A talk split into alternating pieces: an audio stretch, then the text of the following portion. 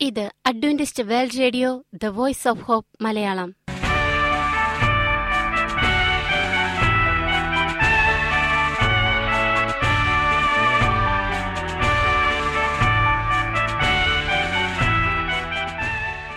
നിലയ്ക്കാത്ത ദൈവസ്നേഹത്തിന്റെ ശബ്ദപ്രപഞ്ചത്തിലേക്ക് ഞങ്ങളുടെ എല്ലാ പ്രിയപ്പെട്ട ശ്രോതാക്കൾക്കും സ്വാഗതം.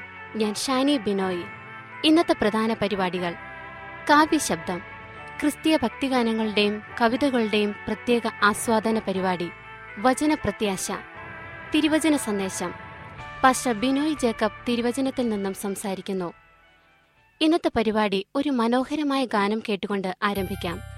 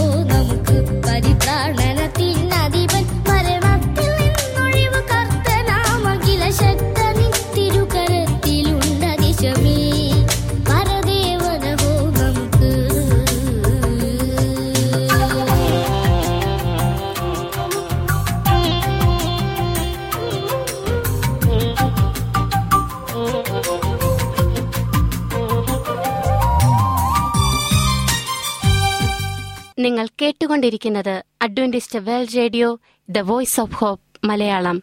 ഇനി വചനപ്രത്യാശ. ഇന്നത്തെ വചനപ്രത്യാശയിൽ അനുഗ്രഹീത പ്രസംഗകൻ തിരുവചനത്തിൽ നിന്നും പ്രസംഗിക്കുന്നു. പ്രിയ ശ്രോതാക്കളെ നിങ്ങൾക്കേവർക്കും യേശു ക്രിസ്തുവിന്റെ നാമത്തിൽ വന്ദനം അറിയിക്കുന്നു. ഇന്ന് നമ്മൾ ചിന്തിക്കുന്ന വിഷയം നിരാശ. ഇന്ന് ലോകത്തിൽ നമ്മൾ പരിശോധിച്ച് നോക്കുമ്പോൾ മാനവരാശി മുഴുവൻ ജീവിതത്തിന് വേണ്ടി നെട്ടോട്ടം ഓടുന്നു. ജീവിക്കുവാൻ താങ്കൾ വ്യാമോഹിക്കുന്ന താങ്കൾ ആഗ്രഹിക്കുന്ന മേഖലയിൽ എത്തിപ്പിടിക്കുവാൻ സമ്പത്തുണ്ടാക്കുവാൻ ബിസിനസ്സിൽ ഉയർച്ച പ്രാപിക്കുവാൻ സ്ഥാനമാനങ്ങൾക്ക് വേണ്ടി ഓടി നടക്കുന്ന ഒരു അവസ്ഥയാണ് നാം കാണുന്നത്. എന്നാൽ ഒരു വശത്ത് ഇങ്ങനെയെങ്കിലും മറുവശത്ത് അനേകായിരം ജനങ്ങൾ നിരാശയിലാണ് ജീവിച്ചുകൊണ്ടിരിക്കുന്നത് നിരാശ. എന്താണ് ഈ നിരാശ? താങ്കൾ ആഗ്രഹിച്ച പ്രകാരം ജീവിതത്തിൽ ഉയർച്ചയിൽ എത്തിപ്പിടിക്കാൻ പറ്റിയില്ല പറ്റുന്നില്ല. നിങ്ങൾ ആഗ്രഹിച്ചത് കിട്ടിയില്ല. ഞങ്ങൾ ആഗ്രഹിക്കുന്ന പോലെ ജീവിക്കാൻ കഴിയുന്നില്ല. സമ്പത്തില്ല. വിചാരിക്കുന്ന ഒന്നും നടക്കുന്നില്ല. സമാധാനമില്ല. ഇങ്ങനെ നിരാശയിൽ കഴിയുന്ന ആയിരം ആയിരം പതിനായിരം ജനങ്ങൾ നമ്മൾ ഇന്ന് ലോകത്ത് കാണും ഒരിക്കൽ ഒരു മാസികയിൽ ഒരു കഥ വായിക്കുവാനിടയായി. ഒരു ദിവസം സാത്താൻ ഒരു പരസ്യം നൽകി. വളരെ മനോഹരമായ പരസ്യം. പരസ്യങ്ങളാണല്ലോ ബിസിനസ്സിന്റെ രഹസ്യം. ഇപ്പം സാത്താൻ ഇങ്ങനെ ഒരു പരസ്യം നൽകിയിരിക്കുകയാണ്. തന്റെ ആയുധങ്ങളെല്ലാം കുറഞ്ഞ വിലയ്ക്ക് വിൽക്കുവാൻ പോകുന്നു എന്ന് പരസ്യം ചെയ്തു. തന്റെ ആയുധങ്ങളെല്ലാം കുറഞ്ഞ വിലയ്ക്ക് വിൽക്കാൻ പോകുന്നു. ആവശ്യമുള്ളവർ കടന്നു വരിക എന്നൊരു പരസ്യം നൽകി. ആയുധങ്ങളെല്ലാം തേച്ച് മിനുക്കി സാത്താൻ മേശപ്പുറത്ത് വച്ചു. എന്തൊക്കെ ആയുധങ്ങളാണ് മേശപ്പുറത്ത് വെച്ചത്? ഞാൻ പറയാം. സ്വാർത്ഥത അതൊരു ആയുധം അഹങ്കാരം അതൊരു ആയുധം അസൂയ അതും ഒരു ആയുധം പിണക്കം അതൊരു ആയുധം പീഡനം നുണ കുശുമ്പ് കോപം ക്രോധം ദ്രവ്യാഗ്രഹം പുകവലി മദ്യപാനം വിഭചാരം കൊലപാതകം വഴക്ക് വെറുപ്പ് മോഷണം മുതലായ ആയുധങ്ങളെല്ലാം വളരെ മിനുക്കി മേശപ്പുറത്ത് വച്ചു അതെല്ലാം പഴക്കം ചെന്നതായിരുന്നു. തേഞ്ഞും മാഞ്ഞു പോയതായിരുന്നു. അതെല്ലാം സാത്താൻ മിനിക്ക് മേശപ്പുറത്ത് വെച്ചു അത്ര രസമില്ലാത്തതായ ഒരു ആയുധം മാത്രം പ്രത്യേകമായിട്ടുണ്ടായിരുന്നു ആയുധത്തിന്റെ പേരാണ് നിരാശ. അതിന്റെ വില ചോദിച്ചപ്പോൾ അതിന്റെ വലിയ വില സാത്താൻ ഇത്രയും പഴയ ആയുധത്തിന് ഇത്രയും വലിയ വില ചോദിക്കുന്നത് എന്തുകൊണ്ട് എന്ന് ഒരാൾ ചോദിച്ചു.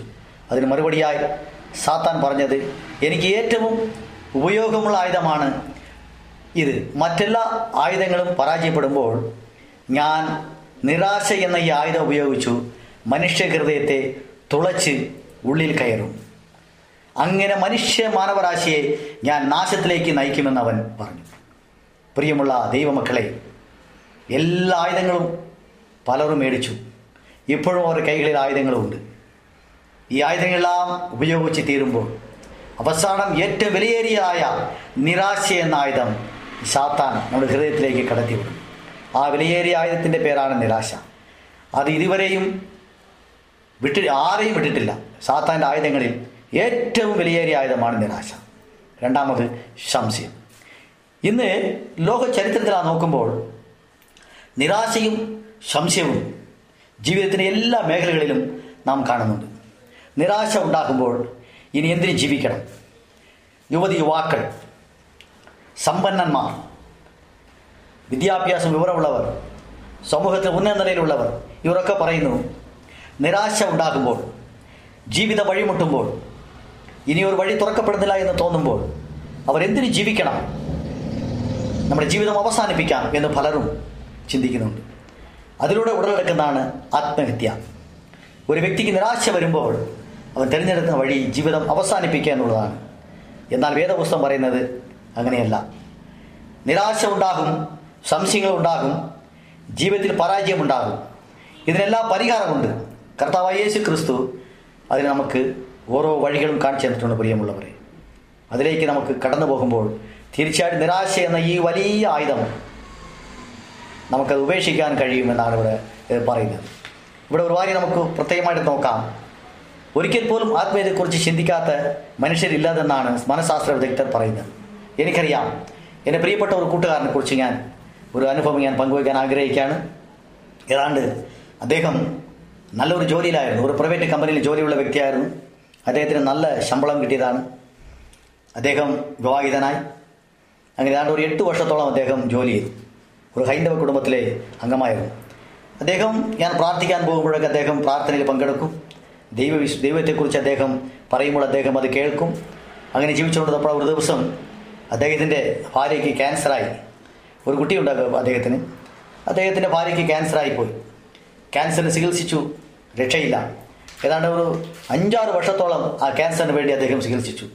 ആ പ്രിയപ്പെട്ട ഭാര്യ മരിച്ചുപോയി. അദ്ദേഹം എന്നോട് ചോദിച്ചു ഞാൻ എന്തിനു വേണ്ടി ജീവിക്കണം? എനിക്ക് നിരാശയാണ് ബാക്കി. എന്നോടൊപ്പം ഉണ്ടായതിന്റെ ഭാര്യ എപ്പോഴില്ല? ഒരു കുഞ്ഞുണ്ട് അതിനെ നോക്കാൻ ആളില്ല. ഞാൻ എന്തിനു വേണ്ടി ജോലി ചെയ്യുന്നു? എന്തിനു വേണ്ടി സമ്പാദിക്കുന്നു? എനിക്ക് ജീവിതത്തിൽ നിരാശയാണ്. ഞാൻ ജീവിക്കാൻ ആഗ്രഹിക്കുന്നില്ല എന്ന് അദ്ദേഹം എപ്പോഴും പറയുമായിരുന്നു.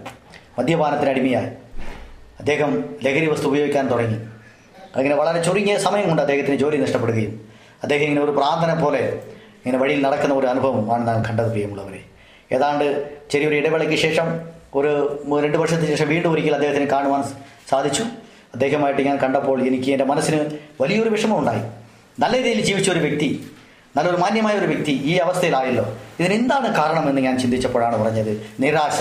ജീവിതത്തിൽ എനിക്ക് നിരാശയും ബാക്കിയുള്ളൂ. ഞാൻ എന്തിനു വേണ്ടി ജീവിക്കണമെന്ന് അദ്ദേഹം പറഞ്ഞു. അങ്ങനെ അദ്ദേഹം കുറേ കാലങ്ങൾ ജീവിച്ച് അദ്ദേഹം ജീവിതത്തോട് വിട പറഞ്ഞു. അദ്ദേഹം മരിച്ചുപോയി എന്നാണ് ഞാൻ അറിഞ്ഞത്. എന്താണ് പ്രിയമുള്ളവരെ ഈ ഭൂമിയിൽ നിരാശയ്ക്കുള്ള കാരണങ്ങൾ എന്താണ്? നമുക്ക് ആദ്യമായി പരിശോധിക്കാം. ആദ്യമായി സാമ്പത്തിക ഭാരം. ഇന്ന് ഏറ്റവും കൂടുതൽ മനുഷ്യനെ അലട്ടുന്നത് സാമ്പത്തിക ഭാരമാണ്. അരുളാത്തത് ആഗ്രഹിക്കുകയും ആവശ്യത്തിൽ കൂടുതൽ കടമേടിക്കുകയും ജീവിത ഭാരങ്ങൾ വർദ്ധിച്ചു വരുമ്പോൾ അവൻ സാമ്പത്തികമായി തകർന്നു പോകുന്നു. വരുമാനമില്ല ചിലവ് മാത്രം. എങ്ങനെ കുടുംബം മൈന്റൈൻസ് ചെയ്തു പോകും? ഇപ്പോൾ സാമ്പത്തിക ഭാരം കൂടി വരുമ്പോൾ അത് ആ കടം വീട്ടുവാൻ സാധിക്കാതെ വരുമ്പോൾ അദ്ദേഹത്തിന് നിരാശ ഉണ്ടാകുന്നുണ്ട്. വരുമാനമില്ല സമ്പാദ്യമില്ല വിളകൾ നഷ്ടപ്പെട്ടു. ഇതെങ്ങനെ കടം വിട്ടു? സാമ്പത്തിക ഭാരം. അനേകം ആയിരം ജന അനേകായിരം കുടാനുകൂടി ജനങ്ങൾക്ക് ഇതൊരു വലിയൊരു രോഗമായി തീർന്നിരിക്കുകയാണ് സാമ്പത്തിക ഭാരം. വലിയവനും ചെറിയവനും. ഇടത്തരക്കാരൻ ഈ സാമ്പത്തിക ഭാരത്താൽ വലയുന്നു. സാമ്പത്തിക വാർത്താൽ വലയുമ്പോൾ അവസാനം മേടിച്ച് കടം കൊടുക്കാൻ സാധിക്കുന്നില്ല ജീവിതാവശ്യങ്ങൾ നടക്കുന്നില്ല ഒന്നും തന്നെ നടക്കുന്നില്ല നിരാശയാണ് ജീവിതത്തിൽ. സാമ്പത്തിക ഭാരം. അപ്പോൾ നമ്മൾ ദൈവസേനയിൽ പ്രാർത്ഥിക്കുക വരുന്ന വരുമാനം കൊണ്ട് നമ്മൾ ജീവിതം ക്രമീകരിക്കണം. ഇന്നതേ ചെയ്യാവൂ ഇത്രയേ മേടിക്കാവൂ. നമുക്കൊരു ദൈവം പരിജ്ഞാനം തന്നിട്ടുണ്ട്. അതനുസരിച്ച് ജീവിതം ക്രമീകരിക്കുമ്പോൾ തീർച്ചയായിട്ടും ആ സാമ്പത്തിക ഭാരത്തിൽ നമുക്ക് വിടുതൽ ലഭിക്കും. അപ്പോൾ നിരാശ നമുക്ക് ഒഴിവാക്കാം. അടുത്തായിട്ടുള്ള ഒരു ബിസിനസ്സിൽ തകർച്ച. ഇന്ന് എല്ലാവരും ആഗ്രഹിക്കുന്നത് എന്തറിയാമോ വലിയൊരു ബിസിനസ്സുകാരനാണ് എന്റെ മകൻ അല്ലെങ്കിൽ എന്റെ മകൾ വലിയൊരു ബിസിനസ്സുകാരിയാണ് ഒരു ബിസിനസ്സുകാരനാണ് വിദേശത്ത് ബിസിനസ് ചെയ്യുന്നു. ഇന്ത്യയിൽ ബിസിനസ് ചെയ്യുന്നു. അങ്ങനെ ഒരു വലിയൊരു ബിസിനസ്സുകാരനാണ് അവനിങ്ങനെ വളർന്നു. നമുക്ക് കാണാം. നമ്മുടെ ചുറ്റുപാടുള്ള നമ്മ- ഒരു ഒരു അവസ്ഥ നമുക്ക് കാണാം. ഇന്ന് അനേക ഇല്ലായ്മയിൽ നിന്ന് അനേകർ ബിസിനസ്സിൽ ബിസിനസ്സിന്റെ വളർച്ചയെ ഉയർന്നവരുണ്ട്. നല്ല നിലയ്ക്ക് എത്തിയവരുണ്ട്. പക്ഷേ എല്ലാവർക്കും അത് സാധിക്കുമോ? ഇല്ല. എന്നാൽ ഭൂരിഭാഗം ജനങ്ങൾക്കും ബിസിനസ്സിൽ തകർച്ചയാണ്. തകർച്ച വരുമ്പോൾ എന്റെ ബിസിനസ് തകർന്നുപോയി. എന്റെ ബാലൻസ് തീർന്നുപോയി. കടങ്ങൾ വീട്ടാൻ സാധിക്കുന്നില്ല. നിരാശ ജീവിതത്തിൽ. നിരാശ വരുമ്പോൾ അവർ തിരഞ്ഞെടുക്കുന്ന വഴിയാണ് ജീവിതം അവസാനിക്കുന്ന വഴി. അതിനും ദൈവം പരിഹാരം കൊടുത്തിട്ടുണ്ട്. നിന്റെ വ്യാപാര മേഖലകളെല്ലാം നീ പ്രാർത്ഥിച്ച് ദൈവത്തോട് ആലോചന ചോദിച്ച് നീ ആ ബിസിനസ്സിൽ ഏർപ്പെടുകയാണെങ്കിൽ തീർച്ചയായിട്ടും വിജയം കണ്ടെത്താൻ സാധിക്കും. അടുത്തായിട്ട് നമ്മൾ കാണുമ്പോൾ പരീക്ഷകളിൽ പരാജയം. വിദ്യാർത്ഥികളുടെ ഇടയിൽ നമ്മൾ കാണുന്നു. പരീക്ഷകളിൽ പരാജയം വരുമ്പോൾ അവർക്ക് നിരാശ. ഞാൻ നന്നായിട്ട് പഠിച്ചു. നന്നായിട്ട് പരീക്ഷ എഴുതി. നല്ലപോലെ എഴുതി. പക്ഷേ ഞാൻ പരാജയപ്പെട്ടു പോയി. നിരാശ. ഇനി അടുത്ത മേഖലയ്ക്ക് ഇനി കടന്നു ചെല്ലാൻ സാധിക്കുമോ? പറ്റുമോ എന്നുള്ള നിരാശ അവരുടെ ജീവിതത്തിൽ അലട്ടുന്നു. അതിനും പരിഹാരമുണ്ട്. ഒരിക്കൽ ജീവിത പരീക്ഷയിൽ നമ്മൾ പരാജയപ്പെട്ടാൽ പരാജയം എന്നുള്ളത് വിജയത്തിന്റെ ഒരു പടിയാണ്. അതിലേക്ക് നമ്മൾ കടന്നു ചെല്ലാൻ ദൈവം നമുക്ക് വഴി കാണുന്നു കാട്ടുന്നുണ്ട് പ്രിയമുള്ളവരെ. അടുത്തായിട്ട് നമ്മൾ ജീവിത പാറങ്ങൾ ലോകത്ത് നമ്മൾ ഇന്ന് നമ്മൾ ഏറ്റവും അലട്ടുന്ന ഒരു വിഷയമാണ് ജീവിത ഭാരങ്ങൾ കുടുംബത്തിന് വേണ്ടി മറ്റുള്ളവർക്ക് വേണ്ടി ജീവിത ഭാരങ്ങൾ മനുഷ്യൻ ചുമടിലേറ്റിക്കൊണ്ട് നടക്കുകയാണ്. ഒരു എല്ലാത്തിനും നമുക്ക് ഇത്രയേ ഭാരം എടുക്കാവൂ എന്നൊരു കണക്കുണ്ട്. അതിൽ കവിഞ്ഞ് നമ്മൾ ജീവിത ഭാരങ്ങൾ എടുക്കുമ്പോൾ ചുമടെടുക്കുമ്പോൾ നമുക്ക് തീർച്ചയായിട്ടും നമുക്ക് ചുമക്കാൻ സാധ്യമല്ല. അതുകൊണ്ട് ജീവിത ഭാരങ്ങൾ ചുമടിലേറ്റുമ്പോൾ അത് താങ്ങാൻ പറ്റാത്ത ഭാരം കൊണ്ട് വലയുന്നവരുണ്ട്. അതിന് വഴി കണ്ടെത്താൻ സാധിക്കാത്തവരുണ്ട്. അതിന് ദൈവസേനയിൽ നമുക്ക് പ്രാർത്ഥിക്കാം. ജീവിത ഭാരങ്ങൾ ദൈവം മാറ്റിത്തരും. അടുത്തായിട്ട് നമ്മൾ നോക്കുമ്പോൾ രോഗങ്ങൾ. ഇന്ന് ഭൂരിഭാഗം ജനങ്ങൾക്കും രോഗങ്ങളാണ് ഏറ്റവും പ്രയാസങ്ങൾ ഉണ്ടാക്കുന്നത്. ഒരു ഭവനത്തിൽ ഒരു വ്യക്തി പോലും രോഗിയില്ലാത്ത ഒരു ഭവനമില്ല. അവർ പറയും ഞാൻ പലരെയും കണ്ടിട്ടുണ്ട്. പറയുന്നത് കേൾക്കാം. എന്റെ കുടുംബത്തിന് അല്ലെങ്കിൽ എന്റെ ഭാര്യയ്ക്ക് അല്ലെങ്കിൽ എന്റെ മകൾക്ക് എന്റെ മകൻ ഈ അസുഖം എന്തിനു വന്നു? ദൈവം എനിക്ക് ഈ രോഗം എന്തിനു തന്നു? വർഷങ്ങളായി കിടക്കയിൽ രോഗക്കിടക്കിൽ കിടക്കുന്ന വ്യക്തികളുണ്ട്. മാറിപ്പോകുന്ന രോഗങ്ങളും ഉണ്ട് രോഗങ്ങൾ ജീവിതശൈലി രോഗങ്ങൾ മാരകമായ രോഗങ്ങൾ വിട്ടുമാറാത്ത രോഗങ്ങൾ ഇതെല്ലാം മനുഷ്യനെ അലട്ടുന്നു. ഇന്ന് ആശുപത്രികളിൽ സന്ദർശിക്കാൻ തീർച്ചയായിട്ടും നമ്മൾ ആശുപത്രികളിൽ സന്ദർശിക്കേണ്ടവരാണ് പ്രിയമുള്ളവർ ചെന്നു കഴിഞ്ഞാൽ രോഗക്കിടക്കയിൽ കാണുന്നവർ വ്യക്തികളുടെ അവസ്ഥയെ നമ്മൾ നോക്കുമ്പോൾ അവരുടെ മുഖത്ത് നമ്മൾ നോക്കുമ്പോൾ നിരാശയാണ് നമ്മൾ കാണുന്നത്. എനിക്ക് ഈ രോഗത്തിൽ നിന്ന് മോചനം കിട്ടുമോ? ഈ രോഗശൈലിയിൽ നിന്ന് എനിക്ക് വിടുതൽ ലഭിക്കുമോ? എനിക്ക് വേണ്ടി പ്രാർത്ഥിക്കണമെന്ന് പറയുന്ന വ്യക്തികളെ നമ്മൾ നോക്കുന്നു പ്രിയമുള്ളവരെ. നിരാശ. രോഗശയിൽ ലോകത്തിൽ നിന്ന് വിടുതൽ കിട്ടുമെന്ന രാശിയാണെന്ന് ലോകത്ത്. അടുത്തായിട്ട് നമ്മൾ കാണുമ്പോൾ കുടുംബ പ്രശ്നങ്ങൾ. ഭാര്യ ഭർത്താവ്. കുടുംബം എന്ന ആ ഒരു സംവിധാനത്തിൽ വിള്ളൽ ഏർപ്പെടുമ്പോൾ കുടുംബത്തിലെ പ്രശ്നങ്ങൾ. ഭർത്താവ് മദ്യപാനി. ഭാര്യയ്ക്ക് സമാധാനമില്ല. ഭാര്യയ്ക്ക് ഭർത്താവിനോട് സംശയം. ഭർത്താവിന് ഭാര്യയോട് സംശയം. അവരുടെ ജീവിതത്തിൽ സത്യസന്ധതയില്ല. ഓരോരുത്തർ ഓരോ ഇഷ്ടത്തിന് ചെയ്യുന്നു. സ്നേഹമില്ല. വെറുപ്പാണ്. ഒരു പ്രിയപ്പെട്ട സഹോദരിയെ ഞാൻ കാണുക കാണുകയുണ്ടായി. ആ സഹോദരി പറയുന്നു പാസ്റ്ററെ നിങ്ങൾ കല്യാണം കഴിച്ചിട്ട് പത്ത് വർഷമായി ഒരു ദിവസം പോലും എന്റെ ഭർത്താവ് എന്നോട് സന്തോഷമായിട്ട് സംസാരിച്ചില്ല. എന്താണ് കാരണം? എനിക്കറിയത്തില്ല. ഇപ്പം ഞാൻ ചോദിച്ചു നിങ്ങൾ ഭർത്താവിനെ സ്നേഹിക്കുന്നുണ്ടോ? അതെ സ്നേഹിക്കുന്നുണ്ട്. പിന്നെ എന്താണ് കാരണം? ആ പ്രിയപ്പെട്ട സഹോദരി പറഞ്ഞു എന്നോട് സംശയമാണ് ഭാഷ കുടുംബത്തിൽ പ്രശ്നങ്ങൾ. സമാധാനമില്ല. ഈ കുടുംബത്തിൽ പ്രശ്നങ്ങൾ കൂടി വരുമ്പോൾ അതിനൊരു പരിഹാരം കണ്ടെത്താൻ സാധിക്കാതെ വരുമ്പോൾ സാത്താൻ എന്ന് പറയുന്ന ആ വ്യക്തി അവിടെ ആയുധം ഉപയോഗിക്കുകയാണ്. അതാണ് നിരാശ എന്ന ആയുധം. ഞാൻ എന്തിനു വേണ്ടി ജീവിക്കണം? എന്റെ ഭാര്യ എന്നോട് എന്നെ സ്നേഹിക്കുന്നില്ല. എന്റെ ഭർത്താവ് എന്നെ സ്നേഹിക്കുന്നില്ല. ഞാൻ എന്തിനു ജീവിക്കണം? അവസാനം നിരാശയാണ് ജീവിതത്തിൽ. അങ്ങനെ സാത്താൻ നിരാശ എന്ന ആയുധത്തിലേക്ക് ഉള്ളിലേക്ക് കടത്തിവിടുകയാണ്. ആ ഏറ്റവും വില കൂടിയ ആയുധം കിടത്തിവിട്ട് അനേക കുടുംബങ്ങളെ നശിപ്പിച്ചുകൊണ്ടിരിക്കുന്ന ഒരു അവസ്ഥ നമ്മൾ കാണുന്നു.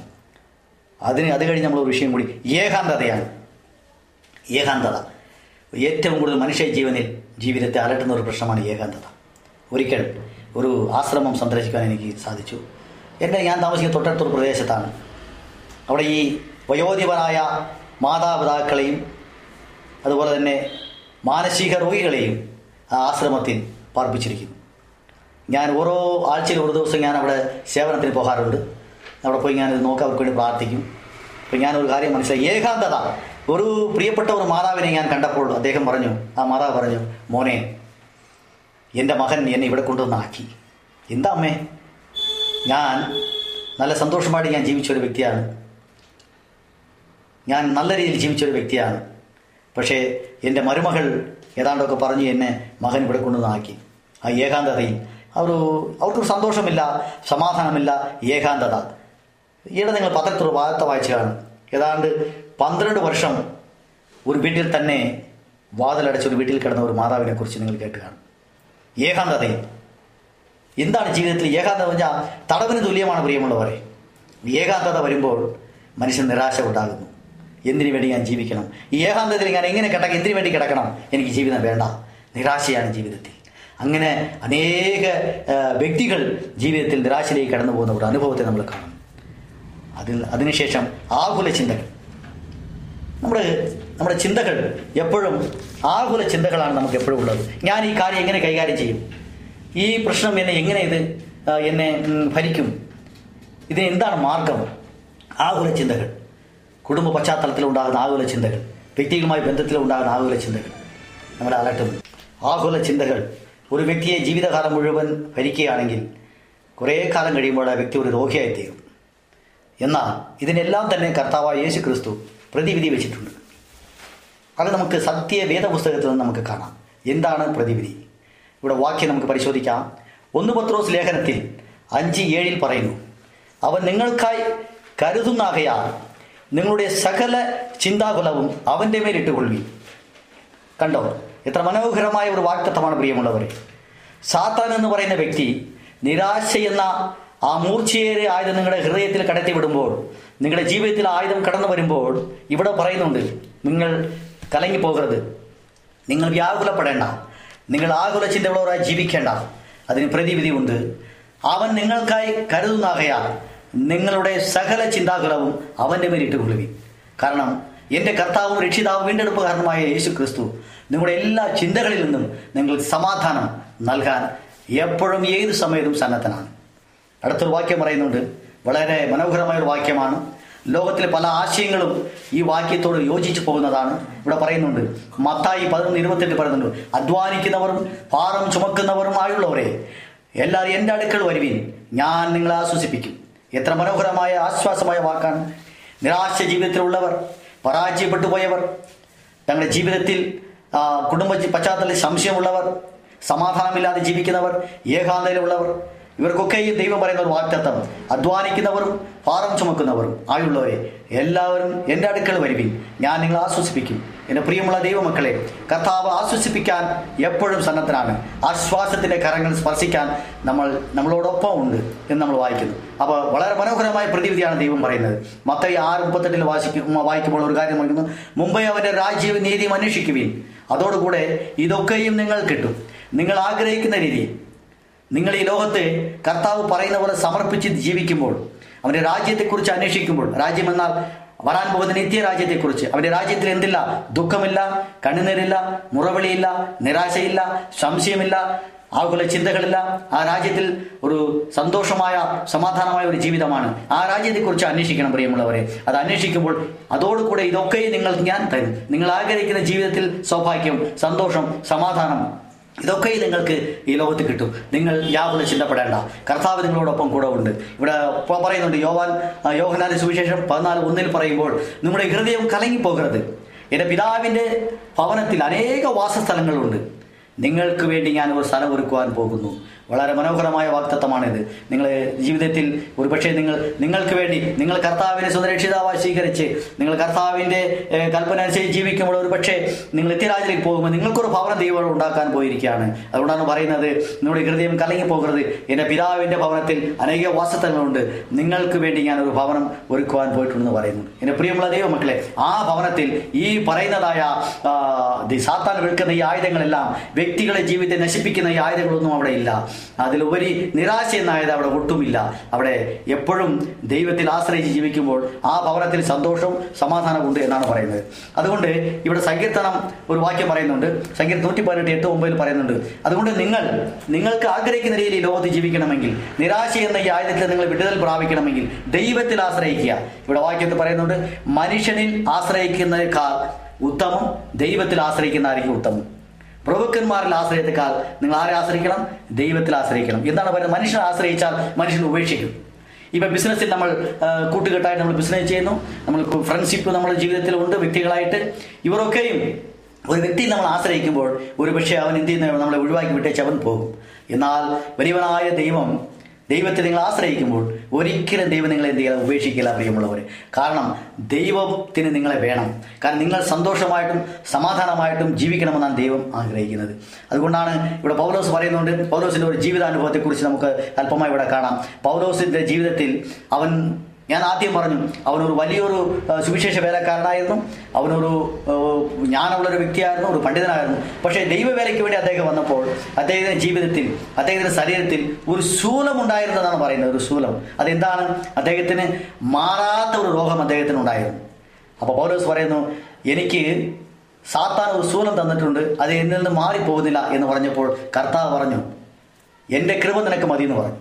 നിന്റെ കൃപ ഉണ്ട് എന്ന് പറഞ്ഞു. എന്റെ പ്രിയമുള്ളവരെ രോഗശയ്യയിൽ അല്ലെങ്കിൽ മാറാ രോഗത്തിൽ അല്ലെങ്കിൽ കഷ്ടപ്പെടുന്നവർ ഈ രോഗം മാറിപ്പോകുമോ എന്ന് ദുഃഖിക്കുന്നവർ ഈ എന്നെ വിട്ട് അകത്ത് പോകുമോ പോ പോകുകയില്ലോ എന്ന് ദുഃഖിക്കുന്നവർ അവർക്കൊരു ആശ്വാസ വാക്കാണ് ദൈവം പറയും ദൈവത്തിന് കൃപ ഉണ്ടെങ്കിൽ നമുക്ക് ഈ ലോകത്തെ എല്ലാം അതിജീവിക്കാം. അങ്ങനെ പത്രോസ് ആ രോഗം കൊണ്ടാണ് അനേക വർഷങ്ങൾ ഈ ലോകഭൂമിയിൽ ജീവിച്ചത്. കാരണം ദൈവത്തിന് കൃപ ഉണ്ടെങ്കിൽ തീർച്ചയായിട്ടും നിങ്ങൾ ഒരു രോഗം നിങ്ങൾ കീഴടക്കാൻ സാധ്യമല്ല എന്ന് നമ്മൾ വായിക്കുന്നു. അവസാനമായിട്ട് ഒരു വാക്യം നമുക്ക് വായിക്കാം. പിരിപ്പർ നാലിൽ ആറിൽ ആറിൽ പറയുന്നുണ്ട് പ്രിയമുള്ളവരെ നിങ്ങൾ വിചാരപ്പെടരുത്. നിങ്ങൾ വിചാര ഒന്നിനെ കുറിച്ച് നിങ്ങൾ വിചാരപ്പെടേണ്ട കാര്യമില്ല. എല്ലാം ദൈവം നോക്കിക്കൊള്ളും. ശക്തനായ ദൈവം നിങ്ങൾക്ക് വേണ്ടി കരുതുന്ന ദൈവം സ്വർഗത്തിലുണ്ട് ആ ദൈവം നിങ്ങൾക്ക് നോക്കിക്കോളും. നിങ്ങൾക്ക് വേണ്ട എല്ലാ ആവശ്യങ്ങളും ദൈവം നിറവേറ്റിത്തരും. കറയുന്നവന് കണ്ണീർ തുടയ്ക്കും. ദുഃഖിക്കുന്നവനെ ദുഃഖം മാറ്റിത്തരും. രോഗ രോഗികളെ രോഗക്കിടയ്ക്ക് മാറ്റിവിരിക്കും സാമ്പത്തികമായി തകർന്നവന് ദൈവം സാമ്പത്തികം കൊടുക്കും. സമാധാനം ഇല്ലാത്തവന് ദൈവം സമാധാനം കൊടുക്കും. സംശയമുള്ളവന് സംശയത്തെ ദൈവം മാറ്റിക്കൊടുക്കും. പ്രിയമുള്ളവരെ ജീവിതത്തിന്റെ ഏത് ഉന്നമനത്തിൽ നിങ്ങൾ എത്തണമെന്ന് ആഗ്രഹിക്കുന്നു അത് ദൈവത്തിന് ഇഷ്ടമാണെങ്കിൽ അവിടെ നിങ്ങൾ എത്തിക്കാൻ സന്നദ്ധനായ ഒരു ദൈവമുണ്ട്. അതുകൊണ്ട് നിങ്ങൾ വിചാരപ്പെടരുത് എന്നാണ് പറയുന്നത്. ഒന്നിനെ കുറിച്ച് നിങ്ങൾ വിചാരപ്പെടേണ്ട. അവസാനമായി ഒരു വാക്യം പറയുന്നു നിങ്ങൾ വിചാരപ്പെടാതെ മടുത്തു പോകാതെ പ്രാർത്ഥിപ്പിൻ. നമ്മുടെ ജീവിതത്തിൽ നമ്മൾ ചെയ്യേണ്ട ഒരേ ഒരു കാര്യമാണ്. ഇതിനൊക്കെ പ്രതിവിധിയായ ഇതിനുവേണ്ടി പരിഹാരം ഉണ്ടായി കൊടുക്കുന്നതിന്റെ കർത്താവിന്റെ മുമ്പിൽ മുട്ടുമടക്കി നിങ്ങൾ പ്രാർത്ഥിപ്പിൻ. എങ്ങനെ പ്രാർത്ഥിക്കണം? മടുത്തു പോകാതെ എപ്പോഴും പ്രാർത്ഥിപ്പിൻ. ജീവിതത്തിന്റെ ഏറ്റവും മറപ്രധാനമായ ഒരു കാര്യമാണ് ഈ ഒരു വിഷയം. എന്റെ ജീവിതത്തിൽ ഞാൻ പ്രാർത്ഥനയിലൂടെ നേടിയെടുത്ത അനേക കാര്യങ്ങൾ എനിക്ക് പറയുവാൻ കഴിയും. എണ്ണിയാൽ തീരാത്ത അനേക കാര്യങ്ങളുണ്ട്. എന്റെ കർത്താവും വീണ്ടെടുപ്പാൻ രക്ഷിതാവും ഞാൻ പ്രാർത്ഥിക്കുമ്പോഴൊക്കെ എനിക്ക് ഓരോ എനിക്ക് ഉത്തരം തന്നിട്ടുണ്ട്. അപ്പോൾ മടുത്തു പോകാതെ പ്രാർത്ഥിക്കുമ്പോൾ തീർച്ചയായിട്ടും ദൈവം നമുക്ക് ഉത്തരം തരും. അതിനൊരു ഉദാഹരണമായിട്ട് ഒരു കഥ നമ്മുടെ വേദപുസ്തകത്തിൽ വായിക്കുന്നുണ്ട്. ഒരു ദുഷ്ടനായ ഒരു ന്യായാധിപൻ ഉണ്ടായിരുന്നു അവന്റെ അടുത്ത് തന്റെ പ്രശ്നപരിഹാരത്തിന് വേണ്ടി ഒരു വിധവ എന്നും വരുമായിരുന്നു. ആ ദുഷ്ട ന്യായാധിപൻ ആ വിധവേനെ കണ്ടതുപോലും നടിച്ചില്ല. ഓരോ ദിവസം ഇങ്ങനെ വന്ന് കാത്തു നിന്നിട്ട് മറ്റുള്ളവരുടെ എല്ലാ പ്രശ്നങ്ങളിലും ഈ ന്യായാധിപൻ ഇടപെട്ടു. പക്ഷേ ഈ വിധവയുടെ പ്രശ്നത്തിൽ ഇടപെട്ടില്ല. എന്നാൽ ഒരു ദിവസം അവൻ തീരുമാനിച്ചു ഞാൻ ഈ വിധവ എന്നെ അന്വേഷിച്ച് എന്നും വരുന്നുണ്ട്. ഒരു പക്ഷേ ഇന്ന് അവളുടെ പ്രശ്നത്തിന് ഒരു പരിഹാരം ഉണ്ടാക്കി കൊടുത്തില്ലെങ്കിൽ അവൾ എന്റെ ചെവിറ്റത്തടിക്കും. അതുകൊണ്ട് അവളുടെ പ്രശ്നങ്ങളൊന്ന് പരിഹരിച്ചിട്ടേ ഉള്ളൂ എന്ന് പറഞ്ഞ് അവൻ ആ വിധവയ്ക്ക് ന്യായം വിധിച്ചു എന്നാണ് നമ്മൾ ആ വേദപുസ്തകത്തിൽ നിന്ന് നമ്മൾ വായിക്കുന്നത്. കണ്ടോ? ദുഷ്ടനായ ഒരു ന്യായാധിപൻ ഈ രീതിയിൽ ചിന്തിച്ചാൽ നീതിയുള്ള ദൈവം നമ്മൾ പ്രാർത്ഥിക്കുമ്പോൾ തീർച്ചയായിട്ടും നമ്മുടെ പ്രാർത്ഥന കേൾക്കും. പ്രിയമുള്ള ദൈവമക്കളെ നിരാശയുള്ളവർ ജീവിതം അടുത്തുപോയി എന്ന് പറയുന്നവർ ജീവിതം അവസാനിക്കാൻ ആത്മഹത്യയെ വിളിപ്പത്തിൽ നിൽക്കുന്നവർ ഒരു കാര്യം നിങ്ങൾ ചിന്തിക്കുക. ഇതെല്ലാം ഉപേക്ഷിക്കുക. ഇപ്പോൾ ഈ സമയം ദൈവസനെ സമർപ്പിച്ച് പ്രാർത്ഥിച്ചാൽ തീർച്ചയായിട്ടും നിങ്ങളുടെ പ്രശ്നങ്ങൾ ദൈവം വിടുതൽ നൽകും. ദൈവം നിങ്ങൾ ഓരോരുത്തരും അനുഗ്രഹിക്കുമാകട്ടെ നമുക്ക് പ്രാർത്ഥിക്കാം. സകലത്തിന് ഉടയവനായ ഞങ്ങളുടെ വാഴ്ത്തപ്പെട്ട ദൈവമേ ലോക സൃഷ്ടി മുതൽ ഞങ്ങൾക്ക് വേണ്ടി ഞങ്ങളുടെ ജീവിതത്തിന് വേണ്ടി ഞങ്ങളുടെ ഉന്നമനത്തിന് വേണ്ടി കർത്താവെ ഞങ്ങൾക്ക് വേണ്ടി സ്വർഗത്തിലെ കരുതുന്നവനായ ദൈവം ഒരു ദൈവം ഉണ്ടെന്നും വിശ്വസിക്കുന്നു. ആ ദൈവം ഇന്ന് ഞങ്ങളോടൊപ്പം സഞ്ചരിച്ചു കൊണ്ടിരിക്കുകയാണ് ദൈവം ഉടാനപ്പടി ജനങ്ങൾ നിരാശയുടെ വക്കത്ത് ജീവിക്കുന്നു ജീവിത പരാജയത്തിൽ ആണ്ടുപോകുന്നവരുണ്ട്.